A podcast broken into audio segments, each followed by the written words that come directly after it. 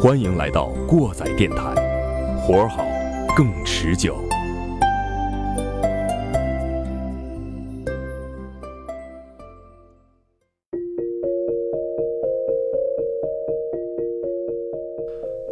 各位听众朋友们，大家好，欢迎来到新一期的过载电台，我是马叔。我是你们的鸡爷，我是小丁，啊这个嘖舒畅中带着一些局促，嗯就是刚刚拉了个肚子啊，嗯，呃回来跟大家开始录节目。啊菊花紧促，啊那个，咱们从上一期开始改变那个呃方式啊，先把咱们听众留言念一下。虽然我们送出了福利，但是留言还是很凄惨。对对对，很清楚啊所以一共说是看今天一二三四五五条留言，好，那那啊那那就是中奖几率很高了，是吧？对对对，嗯，当然还有三天的机会啊，嗯因为到了周六才算一周，哦，对对对对对，对对。嗯，然后先是网易云音乐平台的留言。呃，我们的老听众 is magic h，呃，在上一期节目大闹云宫这期留了三个字儿啊，牛牛牛，嗯啊，这个老包啊，在大闹云宫这一期留言说，听着我忍不住点了一颗，嗯，哎这这还用点了一颗估计是雪茄啊？啊，是吧？对，嗯，嗯，呃，然后是我们的呃技术员儿小旭啊，嗯第一个为节目留言，这一期节目太牛逼了啊！嗯另外一个平台是荔枝平台的，这个听众叫做我叫孟超，嗯他是唯一一个这五个人里边儿有好多，留了这个篇幅最长最长的啊。这个啊孟超来咱们这儿围观过录节目，还有印象吗？哦，嗯啊，对，然后我来念一念啊。电子烟，我一五年开始接触，就是脏八把我带坑里了。这个脏八呢，是我们邢台滑板圈的一个人物啊，嗯哦，还教我如何烧丝儿啊。刚抽的时候感觉特别难抽，后来慢慢喜欢上这个了。那时候都是大烟雾，看别人吐烟花圈儿玩的特别帅。后来就入手各种大大小小的盒子，一八年开始抽小烟儿，就是一次性换烟弹这些。至于身边人怎么说电子烟危害，我竟无言以对。还有就是，总有人问我能戒烟不？这跟戒烟完全两码事儿，我就觉得这是个玩具。反正个人觉得电子烟就是比抽烟好，管他们说啥呢，自己用着得劲儿就行，早晚都得认可了。从始至终最爱的口味就是柠檬柚子茶，哎，好啊好，嗯，兜里不装着电子烟，整个人都不在状态，别人怎么看怎么想，咱也不懂，咱也不敢问。对对，行哎，记着上次他来的时候带的是烟还是电子烟啊？忘记了，我也忘了。嗯嗯行，那个也欢迎本地的听众啊，来我们录制现场来围观啊，好酒这个好茶伺候着。好，那咱们就进入今天的主题啊。今天我们说说什么呢？呃，过载电台有点这个正经事儿啊，开始填坑了是吧？填一填我们最近这个关于呃，最近对，啊说有点尴尬的，是是之前啊好久之对前，嗯之前关于这个沉船事件的这一期节目啊，后面我们提到了这个，呃，一些猜想，还有一些阴谋论的这些东西，里面有一些关于韩国的邪教啊，还有它政治纷争啊这些乱七八糟的事情。咱们今天呢，就主要从这个韩国的邪教入手，哎，来跟大家分析分析这个事儿背后这些纠葛，到底这个东西是不是网上流传的那么邪乎？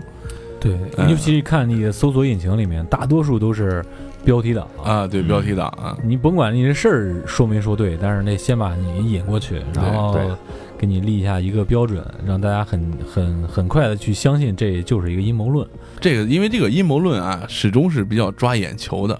而且尤其在一些相对文化水平比较低的这个，啊，的确，呃，嗯，很容易就当成真事儿就信了，很多传闻、谣言都这么起来了。主要是内容上面，你好好想一想，有些地方能想得通，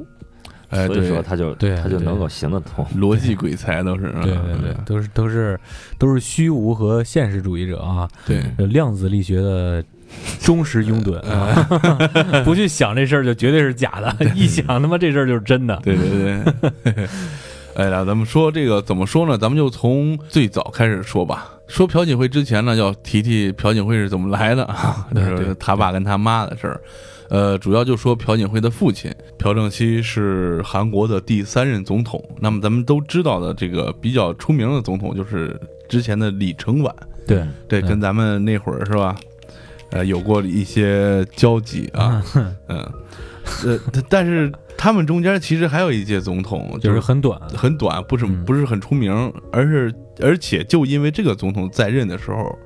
让朴正熙夺了权，夺权之后又过了没多久，就这个总统就辞职了，然后朴正朴正熙就当了总统。嗯，他也是迫于美国的压力，没有继续搞下去。嗯，然后，但是他这个势力已经培养起来了。嗯，嗯，简单说一下他这个人的这个履历吧，是吧？，对，这个朴正熙这个家伙，反正对咱们中国老百姓来说是没就少祸害。对，没少祸害咱们啊！嗯嗯这个人就是用怎么话现在讲叫汉奸，对，韩哎奸，奸，啊汉奸。嗯这哥们儿还有一日本名儿高木正雄。嗯这个人呢，就是在日据的时期，就日据朝鲜半岛的时期，嗯通过这个当时的这个日本这个伪军，加入了日日日本政府的伪军之后，到中国在关东军这一块儿哦，当了个见习军官。就是在齐齐哈尔，齐齐哈尔这个提起日本人干那些坏事儿，一想就想到齐齐哈尔，嗯，是吧？而且当时很多都是这种汉奸的这种伪军组织来这打的先锋，嗯就这边儿事儿。嗯，后来被提拔为这个关东军的少尉，日伪然后还关跟着对，还跟着日伪军一块儿清剿抗日武装力量，这肯定是干了不少坏事儿。肯定干不嗯少，对，而而且且在这个战斗中获得了评嘉价还奖挺高啊对，呃，晋升为中尉。日军投降之后，这小子确实挺精明啊，挺精，对，挺精嗯的。啊乔装，打扮混成难民，嗯，对，从北京又辗转到哪儿，又加入了国民党。嗯，哎，然后这一看滚刀肉啊，这对，是后来国民党里边也有内部的这个清查，嗯哎，政审这类的吧，就审出来了，这哥们儿是一汉奸，嗯然后就给他遣送回国了。后来就咱们说这个，当时之前一期也说了，就是为什么会有这些汉奸这么多，是因为当时李承晚总统刚当选的时候，没有可用的人，对刚打完仗没有可用的人，会打仗的、会干嘛的这些，尤其是这个当官的，日本统治朝鲜半岛四十多年，所以说这些当官的只能从这个伪军政府里边对对接收一些，所以当时很多人就汉奸当了官，这个朴正熙就在当时当了官了。对，而且李承晚。呃，继承大统之后，之前的流亡政府就是那会儿在中国，呃，他是基本上算是篡了这边的一个这个算是主线吧，嗯，篡了这边的主线之后，在那边美国扶持当了总统。所以说，这边的一些能够当官的一些有用的人才，并没有在他的政府中出现。都在朝鲜那边了。嗯当时那叫也是叫什么抗日联军，对他们那对个对名儿对啊。对对对对，后来这个朴正熙也挺能折腾的啊，一路爬到这个釜山地区军区司令。第一军区司令，后来又陆军本部作战参谋什么，然后第二副副司令，这个基基本上就是掌了军权了。对，但是这个嗯过程中呢，韩国也有过一次，就是新总统上任，呃，李承晚当时有过一次这个清剿活动，就是肃清当时的这些汉奸们。啊但是有一个当官的，当时是国防部长还是什么，就保了他一下，哦要不差点就就就就没有后边这些事儿了啊啊。啊六一年的时候，就是我们刚才说那个第二任总统的时候，他就篡权了。但是篡权的时候，他没并没有这个立即当总统，他是掌握实权。对，因为当时那个是肯尼迪总统在位，然后给这边有一些政治交涉，然后让他只当一个议议会的这个头儿，然后后面这个开始总统选举之后，然后他选选举为这个总统。然后连任了五届韩国总统，嗯从六三年结束这个军军统军统这个军政府时期以后，嗯，连续当了五届总统。但是后边还有一段时间，也是集权比较厉害的时候。其实那时候说选举总统也是朴正熙自己在搞事情，对对对，就是还是在搞集权，嗯并没有摆脱军政府的这个统治。这个他当总统期间啊，还发生过一件比较出名的事情，就是在一九六八年有一个青瓦台刺杀事件。这个事件后边被韩国拍成了很多这个影视作品，包括通过这个事件后边衍生的一些影视作品，就说什么呀？当时这个朝鲜政府派了三十一个特工去。青瓦台直接就是杀到青瓦台，要突突进去，要干，本来就快成了，但是通过朴正熙的执政，韩国的经济以及包括受过美国扶持，已经成长的非常快了。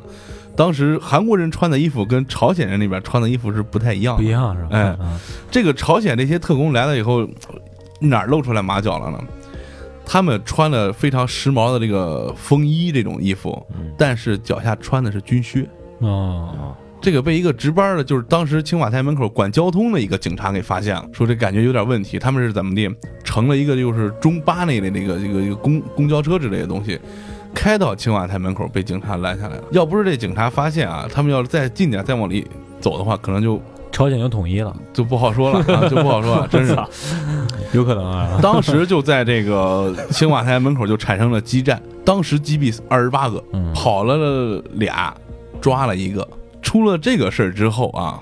韩国政府也组织了一批，就是类似于敢死队、特务特工那种，说随时有机会去干朝鲜那边儿。嗯，后来这个部队延续下来以后，文在寅就曾经在这个番号这个部队里边儿嗯，当过兵。哦，嗯这不，这都是后边咱们要再说的事情了、啊。，对对，嗯，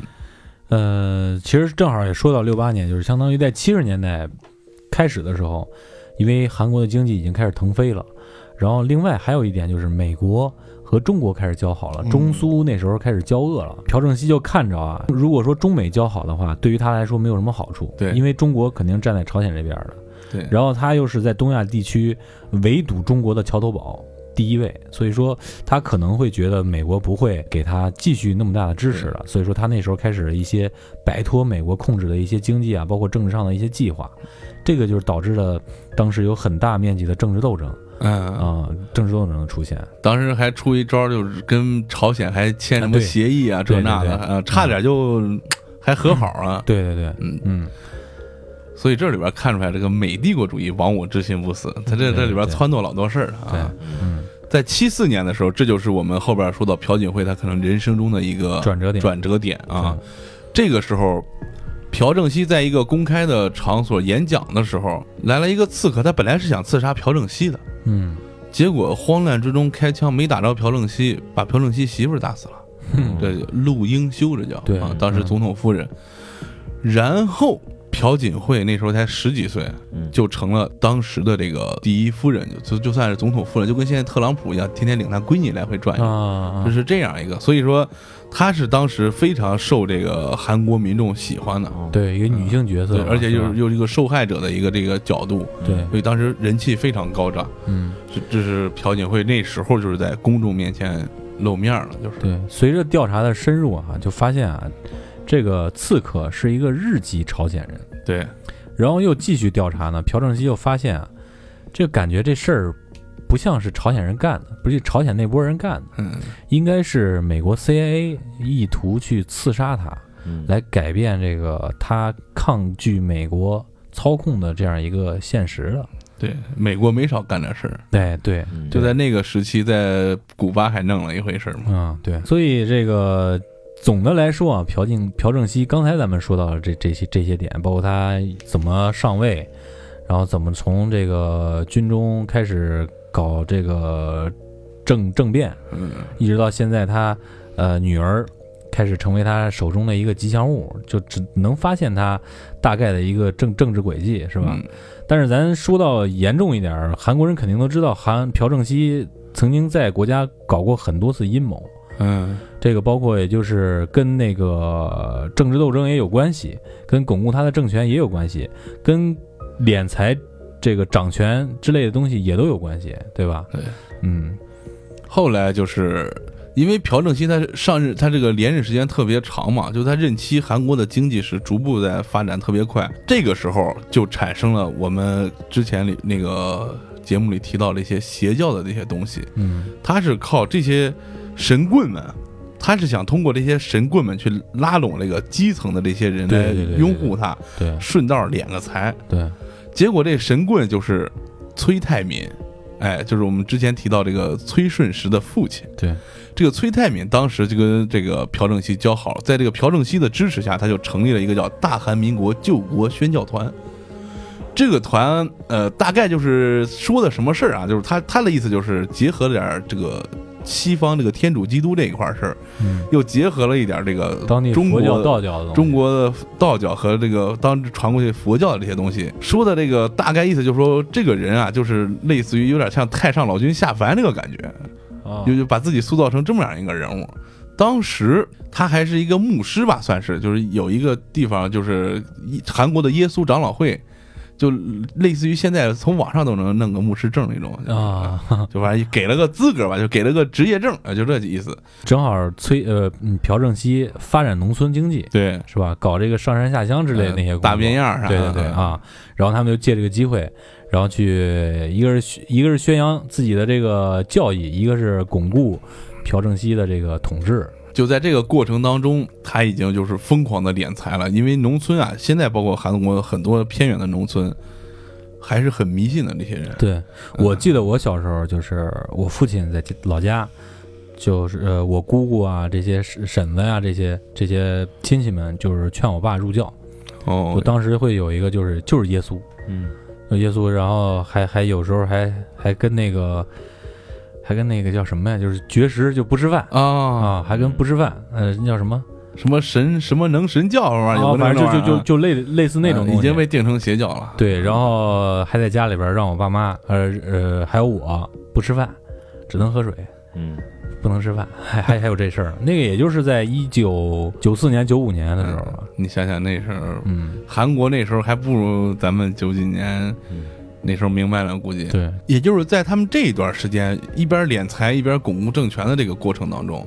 崔泰敏同时利用这个朴槿惠他母亲这遇害的这个机会，接近了朴槿惠。当时就是网上有说那个，当时说嘛，就说你的母亲托梦给我，让我照顾你，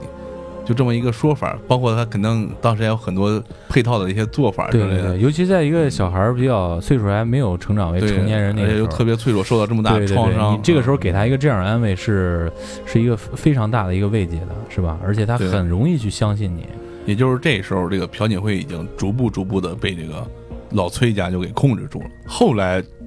再发展到后边儿，这个崔泰敏甚至就让朴槿惠作为他们那个所谓的这个集团的一个团长出现，就是朴槿惠大学毕业之后回来之后，嗯作为他们一个算是代言人这样一个形象代言人，对，就有两种说法吧，一个一个叫，一个叫说他们这个邪教叫永生教，嗯，他们永生教背后敛着这些财啊，包括朴正熙这个政治势力和崔顺实他这个呃邪教敛下来这个财，然后组成了一个财团，叫这个育婴财团。对嗯，这个就是后边儿邪教，大家都知道，其实都是为了钱，哎，嗯对，哎，韩国这个这个财团这个意思，就跟咱们这儿什么什么控股、什么什么金融这个意思差不多，成立这个财团。这个财团名义上也是在朴槿惠的这个父亲名下。后边儿就说到朴槿惠父亲朴正熙被刺杀的事儿了。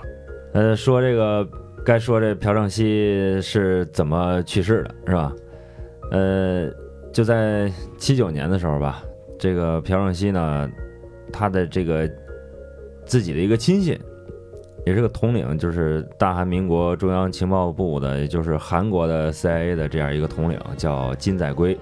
是个中将，这人把他弄死，怎么弄呢？就是当时这个朴正熙组了个场，嗯、约酒啊，组了个场儿，然后这个金载圭呢，就在酒席上啊就是把这个朴正熙就给枪杀了。那在之后呢，也就是说，有人问他，因为毕竟是他亲信嘛，为什么会你会枪杀他呢？对，而且你想，一个国家的情报机构肯定跟这个头儿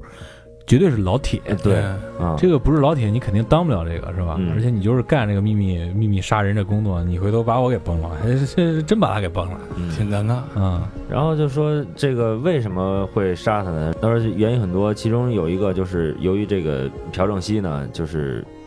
太信这个崔泰敏说的一些话了，也就是当时呢，就是他认为是这个两个人互相搞，啊，对，互相搞着搞很多腐败活动，嗯，对吧？然后还利用了这个朴槿惠，嗯对，当时这个朴槿惠这个算是什么啊样一个很无一个辜一个角色在这个国家？就是非常非常无辜的一个受害者。对而且连又是续女两性次角色啊，啊连续两次。对，如果说如果说这个这个拿他当挡箭牌的话，也非常的合理，是吧？对，而且可能像这样的家庭，我觉得他这个孩子，尤其是女孩吧，他要是个男孩另说哈。嗯，因为这个女孩呢，出生以后呢，可能就身上就带着这种使命感，这种畸形的使命感，是吧？嗯我就要去被嗯被利用，对，嗯当然他们那个，你想，这个情报机构一把手跟那个总统这两个人，他们喝酒，然后因为这些事儿，最后掏枪了。我估计一是喝多了，嗯再一个就是跟哥们儿说，哎呀，哥们儿，我劝你啊，这那这那的，哎，就这就不听，你要哎是不没事要儿的，嗯咱一般人可能就摔个酒瓶子这那对的，这对这人家嗯那哥们儿还哎见过那个，见过那个什么，有哥们儿之间互相劝，哎你别跟这人搞对象了，怎么着嗯怎么着，最后还掐起来嗯了，也不行，不能这么说，我操，嗯干，操，那就是那点酒弄 的啊。对，很有可能直接掏枪崩了就啊。但是这个背后也有人说啊，嗯金载圭这个人是受美国影响的，嗯嗯，他可能很长一段时间就已经对当时的这个朴正熙的政治走向有有意抵见触了啊，啊有意见有抵触了，嗯最终把他枪杀，可能就是这个事件爆发，嗯有有很多这种原因。但是这个把他枪杀之后，很快他也就被判死刑了。然后这个时候，这个朴朴槿惠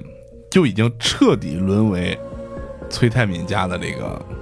一个妻子了。对，而且当时朴槿惠在朴正熙被刺杀之后，这个崔泰敏他这个政治敏感度也很高啊，嗯他非常快的就把自己所有孩子送到国外去上学去。嗯，然后当时接任的韩国政府就要查这个事儿，因为这个金载圭不是说了吗？我就看不惯那个崔泰敏跟总统玩得太近乎，这个韩国这些下一边政府也要查他嘛，查这个崔泰敏这个人。但是就在这个时候，就发现崔泰敏打了个非常牛逼的这个圆场，就说。我虽然你看我掌控这么多资源、这么多钱，但是其实都是总统和总统女儿的，嗯，哎，我顶多算个掌柜，嗯，但是其实这钱是人家我替人保管的。你想这时候崔正呃朴正熙已经死了，这个朴槿惠是双重这个刺杀的受害者，这个下一任政府别管你再狠，你也不好意思去查这样一个人对吧？对，对吧而且他在民众中间可能危已险。经已经变成了一个有点像圣母的那种那种感哎觉。神话对了对对对对对。而且朴正熙被刺杀，你看咱们现在看这个人，又是汉奸，又是集权，又是独裁的。但是当在当时的时代，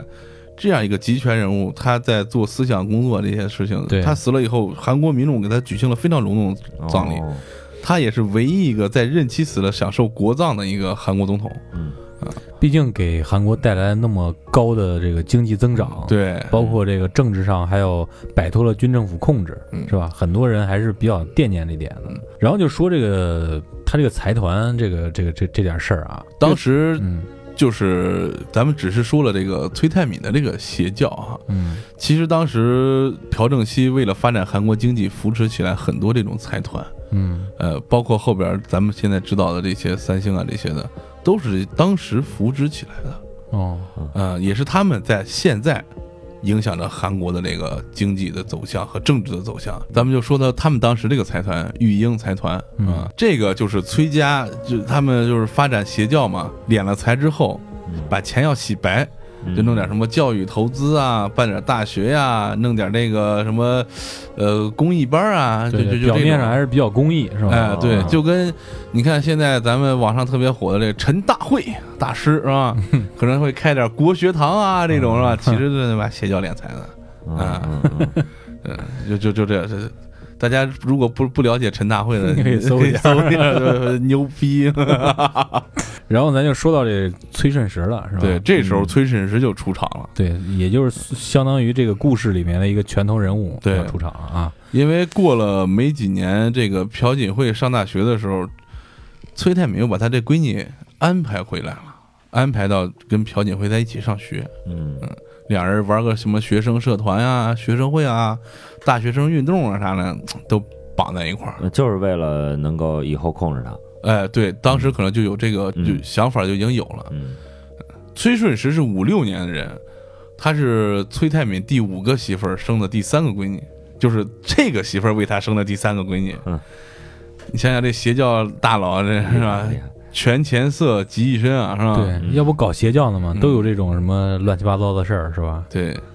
当时他们这个团体叫什么？新心新心态服务团大学学生会会长，对嗯哎，后边就跟这个朴槿惠玩到一块儿了。嗯他们让朴槿惠去担任这个社长，不搞什么青年运动啊，什么就是让他出头，对呃，其实也是利用这个利用他这个名气去扩大他们的势力对对对。啊。后来这个崔顺实回国之后嘛，一是为了接近这个朴槿惠，再一个一回国就担任了这个育婴集团的这个理事，嗯，就类类似于 CEO 这种感觉吧。嗯嗯当时就是朴槿惠还任总裁嘛，当了总裁的秘书，嗯啊嗯这就就玩的更近了。嗯，包括后边不是他也是总统秘书嘛，是吧对对对，啊，这个时候就特别像就是专门安插过来的这个，对，这就特别明显了。关于朴槿惠和这个崔泰敏，其实还有一个传闻，嗯这个传闻跟后边调查朴槿惠，就是总统他弹劾他期间对他进行调查的一些事情，还有一些联系。嗯就说当时说朴槿惠其实已经成这个崔泰敏情妇了，嗯但是这个事儿在八九年的时候给这个总统，当时叫卢于泰卢卢泰愚报告过这个事儿，就作为这个佐证了，几个牧师就把这个崔泰敏底下几个牧师啊，就回忆说啊，说崔泰敏说过，我跟朴槿惠是精神世界的夫妇，没有肉体关系，嗯但是这个说法其实有点操蛋啊，有点操蛋啊。嗯但是后边就调查这个朴槿惠弹劾案的时候，调查说啥什么？这个总统入驻青瓦台嘛，都有一些自己的一些生活用品啊，这那这那。嗯嗯朴槿惠买了两张豪华大床，嗯啊，哼嗯，就当时就就就有一些这个传闻，就是对可能有一些修炼啊，这那的，对就对，比较比较那什么。而且不是说他俩这个就是传的这个精神世界的夫妇，长达十几年、十八年，反正时间挺长的，啊嗯，一直在控制他，控制他对嘛。啊其实你可以想一想，之前咱们说过那个 X Japan 的故事，啊，对你，想这个一个女的和一个男的，把一个男的洗脑成那样，和这个朴槿惠她周边这一帮人全是这帮对，东西全是围着他。嗯你想，一直到她当总统之后，这个我觉得也可能是。深信不疑的，已经嗯完全被控制了，对这可能就是一个线上的木偶，他就是根本傀儡不知道自己该干什么，不该对干什么。对对，可能完全已经疯了，这个人，你不是不能不能说疯了，失智了吧？就完可全以说失智了，嗯就是说指哪儿打哪儿了，完全是一个傀儡了。嗯随着时间推移，来到这个故事的一个高潮。嗯九四年的时候，崔泰敏给死了。这个就说到之前好多推测，后边这个献祭要复活他呀，这些这些这有关，系哎，那往下说，慢慢给大家就是分析分析这个事儿靠谱不靠谱啊。嗯这崔泰敏一死啊，死的急没留下遗嘱，嗯，这就比较操蛋了，开始演韩剧了。嗯对，这个崔不是慎韩剧，国内的宫斗剧。这个崔慎实就比较牛逼，利用朴槿惠当时，当时朴槿惠已经是呃这个参政了，他是议员嗯啊什么乱七八糟这个，当时朴就是崔顺实拉拢了自己几一个姐姐叫崔顺德，嗯弟弟叫崔顺天，这俩人嗯跟其他那一群啊一群啊兄弟姐妹对开始对刚五。个媳妇儿了啊，嗯，而且他有一个弟弟，据说是给死了，嗯而且死的还有点急蹊跷嗯，对蹊跷，一说就非常是蹊跷癌症就死了，怎么就是原地来死后不久，正好那时候要总统换届，嗯那时候是李明博当选总统。这个李明博是在朴槿惠之前嗯，当的总统，也就是说，这时候朴槿惠可能已经在政治势力中占占有非常大的这个权重了。对，嗯所以因为说李明博跟朴槿惠是一个党派的，对对对哦，占有非常大的权重了。就是在他当选之后，就是为了给这个之后的朴槿惠当选总统开路。嗯，这个人不能活着，可能他嘴里边有他们什么把柄我的妈啊，，对，然后就让他刻意的这个突然得癌症去世，你很有可能就是被安排了。啊对，被安排很有可能是被安排的，对嗯。这个咱跳跃有点大，刚刚说九四年，又说到了这个两千年左右的事儿啊，嗯，这个基本上就套路就理到咱们现在了，对，就就是已经到现在了，就是慢慢朴槿惠当了总统嗯，然后就出这沉船，然后又被弹劾，又把这些事儿都全部都爆出来。当时这个崔顺实和朴槿惠他们掌权之后，这势力有多大呢？就是崔顺实说，你哪个哪个哪个财团，哎，你可以给总统这儿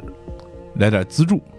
呃捐点儿。包括他这个人自己手底下有一个运动体育集团，嗯说三星哪哪哪，你是不是给我捐点款啊？啊赞个助啊，是吧赞个助啥的。嗯，当时就不愿意，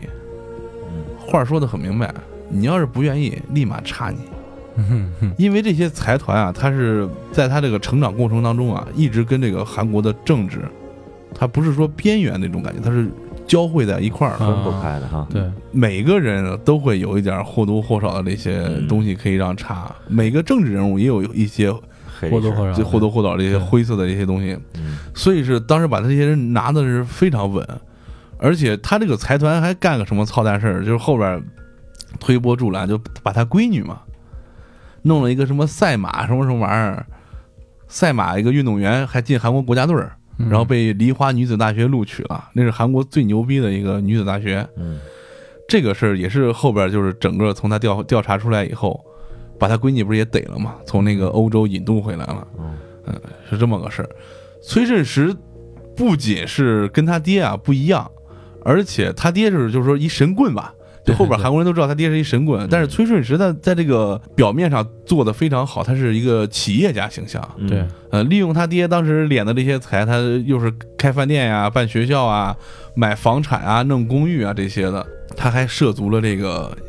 影视界。嗯，嗯这个涉足影视界，就跟我们之前节目说的那个后边拍这个世越号纪录片啊，包括一些调查记录的这些影视作品、电影的时候，在釜山电影节要播这个嗯之后，就有一千多名韩国的艺人就被封杀了，嗯，这个跟这个也肯定有很大关系。嗯对，肯定受受受他们这个影响比较多，我觉得。咱们可以看啊，你像朴正熙死了，崔泰敏也死了，现在掌权的是崔顺实和朴槿惠，但是实际上控制的应该还是崔顺实。嗯嗯，这个人现在是有权有钱，而且还从他爹那么多孩子当中一路杀出来，嗯对，对呃，自己掌握了财产。就还有另外，马叔也说到一点，就是说，在当代这个年代中，崔泰敏在韩国人心中就是一个神棍，他就是一个搞邪教的。嗯但是崔顺实不一样，对，崔顺实是一个企业家，嗯你就想这个事儿啊，这个逻辑上有有一些差偏差。如果说他想复活他爹的话，不会不用搞这么大干戈，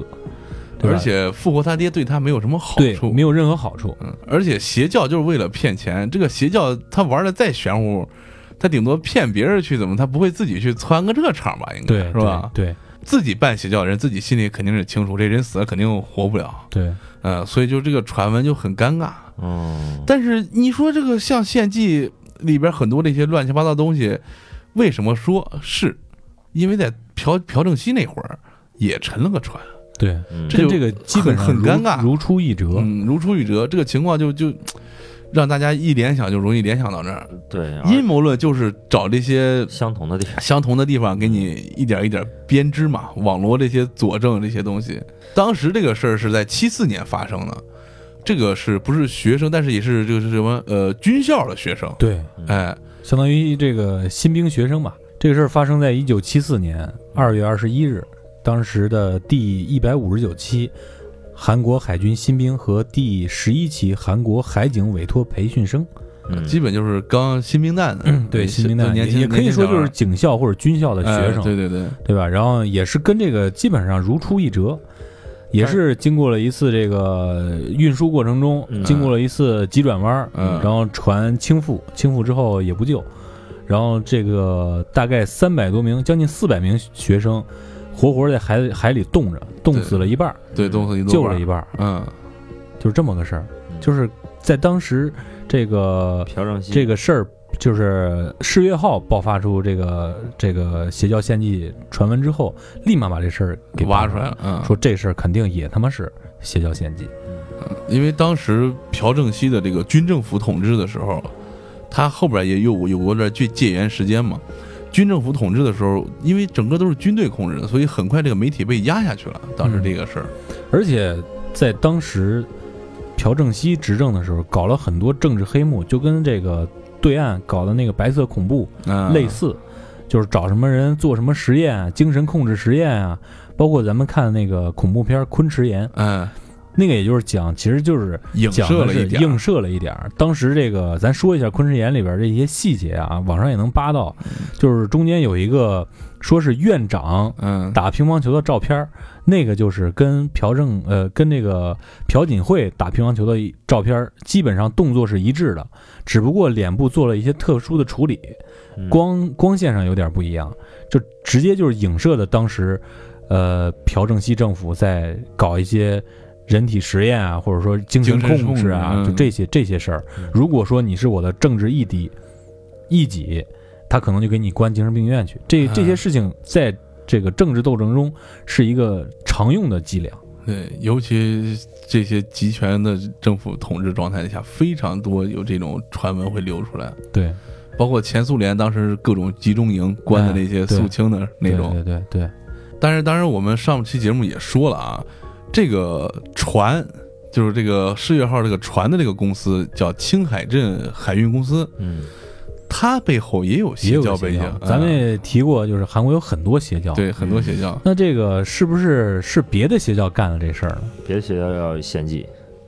后边咱们说为什么感觉不是对，啊、就是因为他太他妈太太他妈复杂穷了，啊太他妈穷了啊！嗯这个航运啊，九九年成立的，它最开始的时候是在这个韩国的这个基督教有一个异端，就是基督教派就说这他妈这这就是邪教，他们会认定，比方说对你起了一教，然后我是以基督为名，嗯，然后干干干，但是你你你其中干人家好多事儿是不被基督教允许的，嗯嗯然后有这么一个组织去认定你嗯啊，你是怎么着怎么着，你符合规定，那你就符合我的管辖，嗯你不符合规定，我就认定为异端，就这么一个组织，在很在很多国家都有这样的认定的组织，在韩国青海镇海运公司背后的这个大老板，他于创造炳了炎于炳炎嗯，嗯他创造了这个叫救援派，对救援派，嗯他这个就被定义为异端，这个就在很早之前就被定义为异端了对。嗯而且这个老头儿成立这邪教很长时间了，他们当时其实是三个人弄了一个教派，对，但是后来这三个人就分分开了，开了，哎而且分开这了每三个人分开底下还有分支，对就是还是互相看不顺眼，但是表面上大家都是嗯老那个伙计吧老那就伙计是干啥，但是其实底下都是在对抗着的。于炳炎他这个教派是六二年时候就有了，就是我们刚才说后来分了嘛，最开始叫基督教福音浸礼派，嗯，这名儿长了啊。后来就是就是这个就是被称为救援派这一派，后来分成了三支儿，就是于炳炎跟一个叫全新灿的，他弄个这个就还用这个名字，后边有什么朴玉珠啊，什么喜悦福音教会、李福七、大韩耶稣教会浸礼会，就这个后边这三家就不认了。就说你这不行，我这是正统；嗯你这不行，我这是正统。就 反正开就始是一直是对立的，，对，但是邪教本质还是敛财嘛，就是各个邪教都在敛财。嗯这个时候就引出来一个事儿，就是于炳炎这个这个邪教这个教派干了一个没出息事儿，就是他们底下一个分支，对，分支干了个没出嗯干息了一个事，没直接把他出息给事儿坑惨了。对对，呃，八七年的时候非常出名的叫五大洋事件，这个事件现在去 YouTube 上啊搜各种就是解读的这个视频特别多，大家有兴趣可以自己搜一下。嗯这就是什么事儿呢？五大洋是一个公司的名字，叫五大洋有限公司，哦，名义上是一个加工艺术品一个工厂，其其实实呢，呢，就是他是造佛像，不是造佛像，造那基督像和十字架的一个。嗯，但是呢，这里边教派这个呃掌管这个工厂这个人叫朴顺子，他是这个于炳炎这个信徒，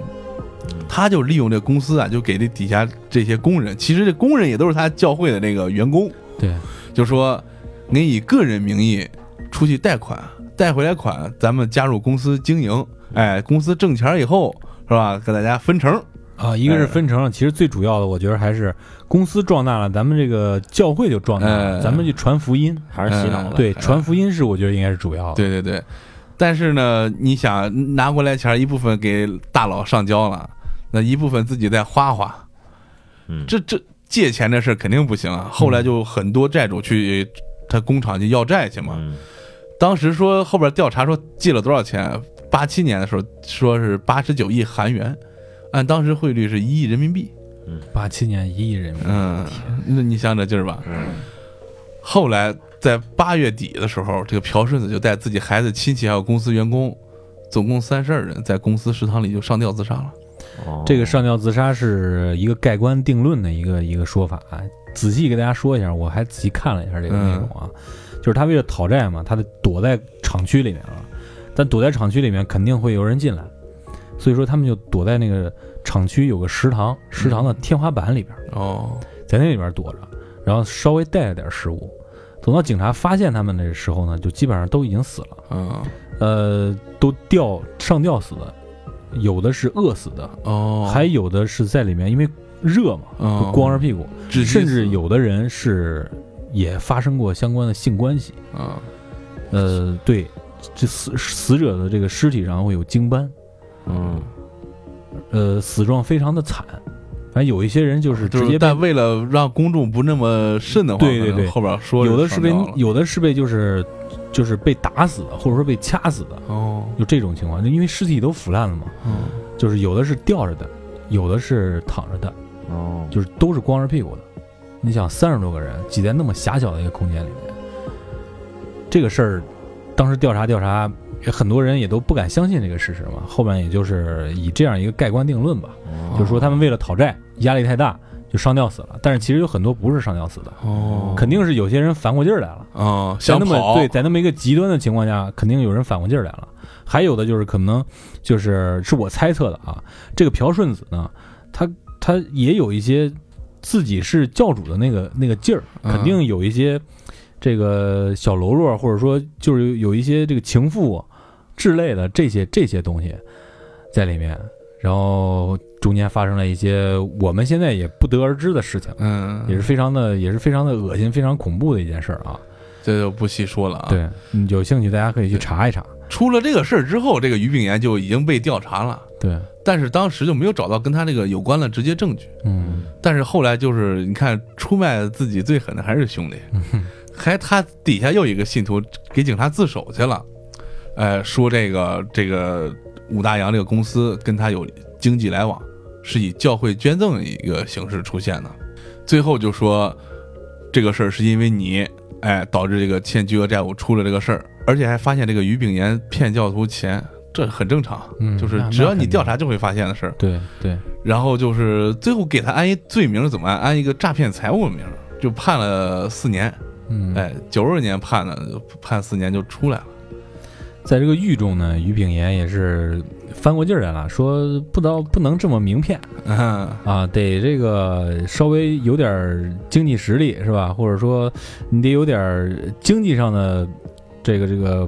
掌控，对去发展一个公司啊，或者怎么着怎 么着搞点实业，对搞点哎。实业啊，搞点实业没那么危险，虚头巴脑的东西迟早被人翻出来。别看咱们现在说这么多啊，又是被调查，又是怎么又判刑了，但是瘦死的骆驼比马大。对，哎，这哥们儿出来之后，虽然有点退隐江湖了，但是他底下这个公司运营的还不错，当对，时。还是他的两个儿子，哎，一人掌控一个呃这个海运公司、航运公司，呃，其中一个就是京海镇海运公司。对，哦当时多牛逼啊！九四年的时候，这哥们儿还在狱里呢，就是他现在两个儿子，就刚才季爷说的，还在这个运营这个公司嘛。三十艘游船，嗯，公司有三十艘游船，员工三千多人。非常大的大公司，你想，你想，当时九几年的韩国，啊三十多艘游船，嗯基本上就是客运领军人物了。对，嗯而且这两个公司是垄断了这个呃仁川港到济州岛的这个航线的。大家就是听到现在想说，这么牛逼的公司，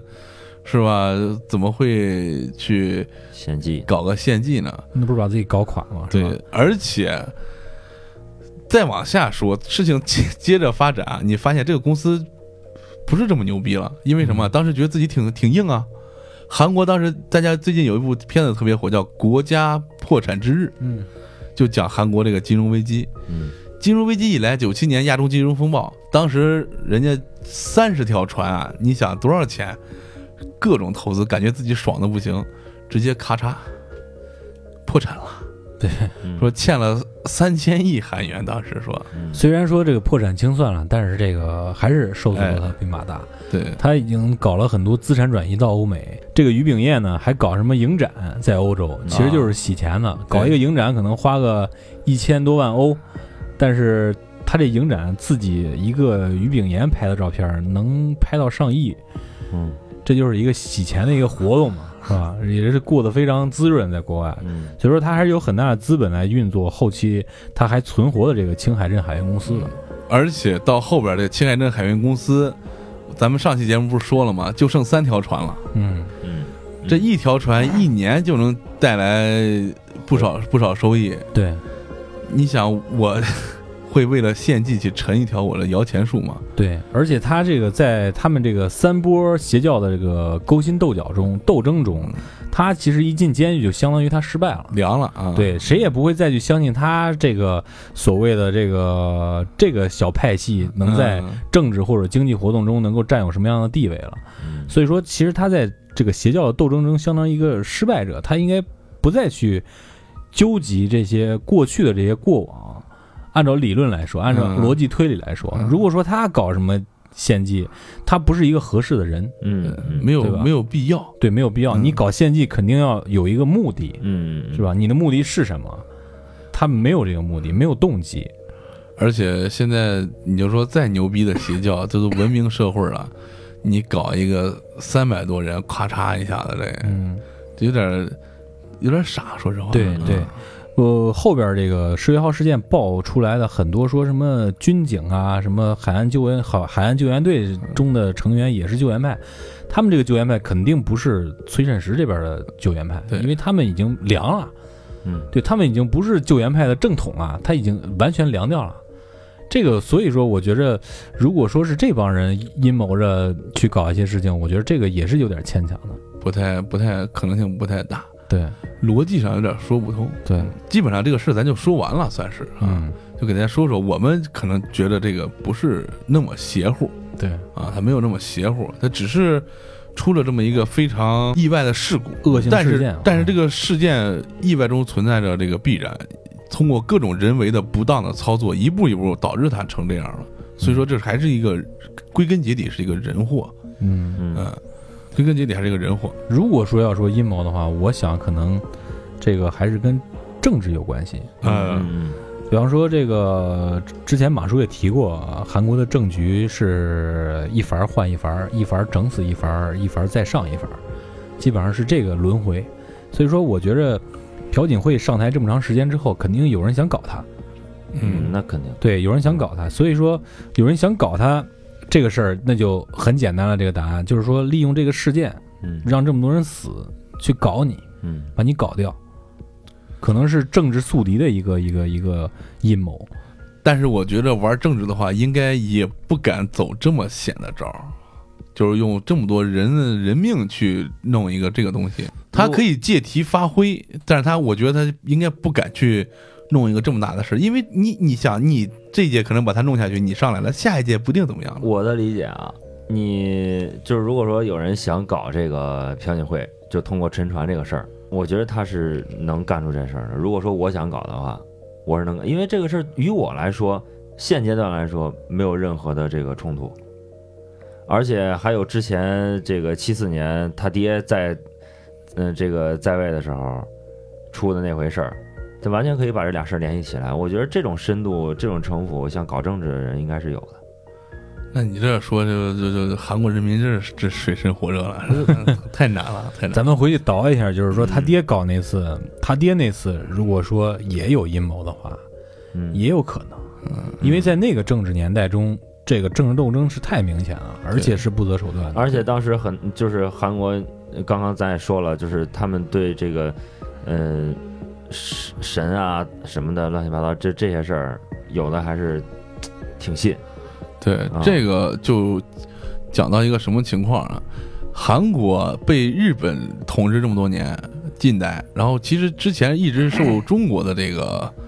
呃裹挟吧，算是嗯呃中国历朝历代都是封他是藩邦这一类的。嗯它里边就是这些从中原啊哪儿传过来一些宗教，包括它现在发展成一个现代社会以后，为什么说韩国五千万人口，两千万都在首尔？那还是大家都年轻人都喜欢去这个比较文明、比较发达的地方。其实韩国还是有很多，虽然地方不大，但是很有很多偏远的农村嗯。这些农村的人迷信的还是非常多的。嗯嗯，而且韩国的这个所谓的这个宗教自由啊、言论自由啊，也是跟这个财团之间这个互相利用有关系。为什么呀？一些宗教自由的国家它有一个这种法令，就说是什么，你给教会捐款可以抵你的税。哦，哦，嗯，你要是有足够大的势力，你控制一个教会，对吧？你再用你的企业给这教会捐款避税，但这个钱转一圈回来，通过教会一洗，还是你的钱。嗯，这就很方便了。嗯而且像教会跟政治人物、跟财团这些就弄不清的事儿，很容易掺到一块儿。对，但是我觉得，就是说是政治阴谋啊，这个献祭，我觉得都是有点太瘆得慌了。太瘆得慌，虽然说瘆得慌，但是就是用破案的那个角度来说吧，有可行性是吧？啊对，你因觉得为它是什么呀？你把其他所有的这个有可能出现的事儿都避掉以后，这唯一不可能的事儿，它就有可能了。而且如果说政治动机的话，在某些国家，成千上万甚至几十万、上百万这的不是事儿啊政治牺牲品嗯，历历在目啊。对啊，这这很多啊，三百人去，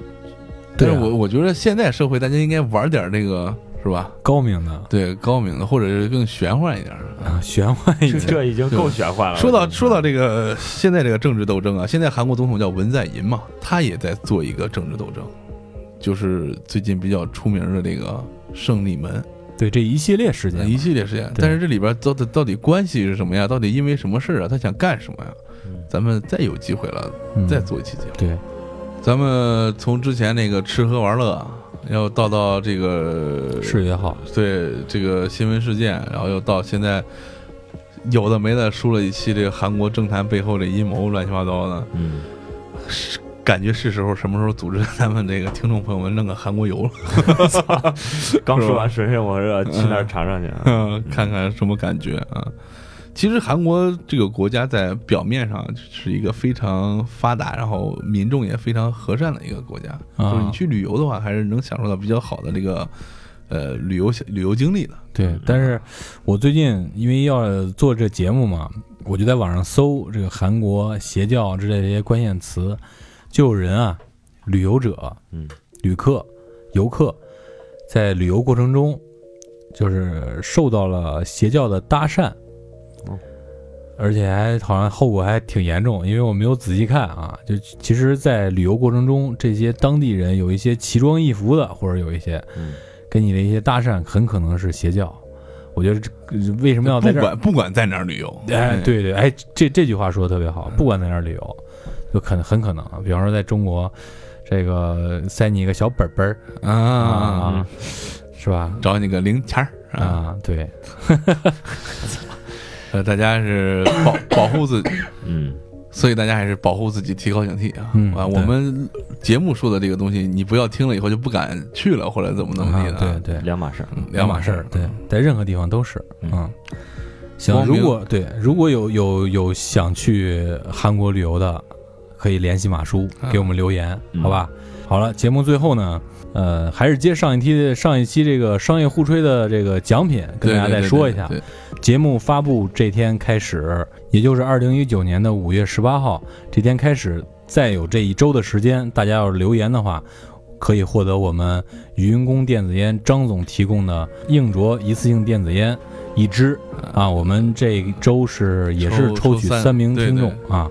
呃，希望大家踊跃留言，哎然后本地听众可以支持一下啊我们的云工电子烟。那好，那就感谢各位收听本期的过载电台，我是马叔，我是你们的鸡爷，我是丁丁。哎，就这吧。拜拜。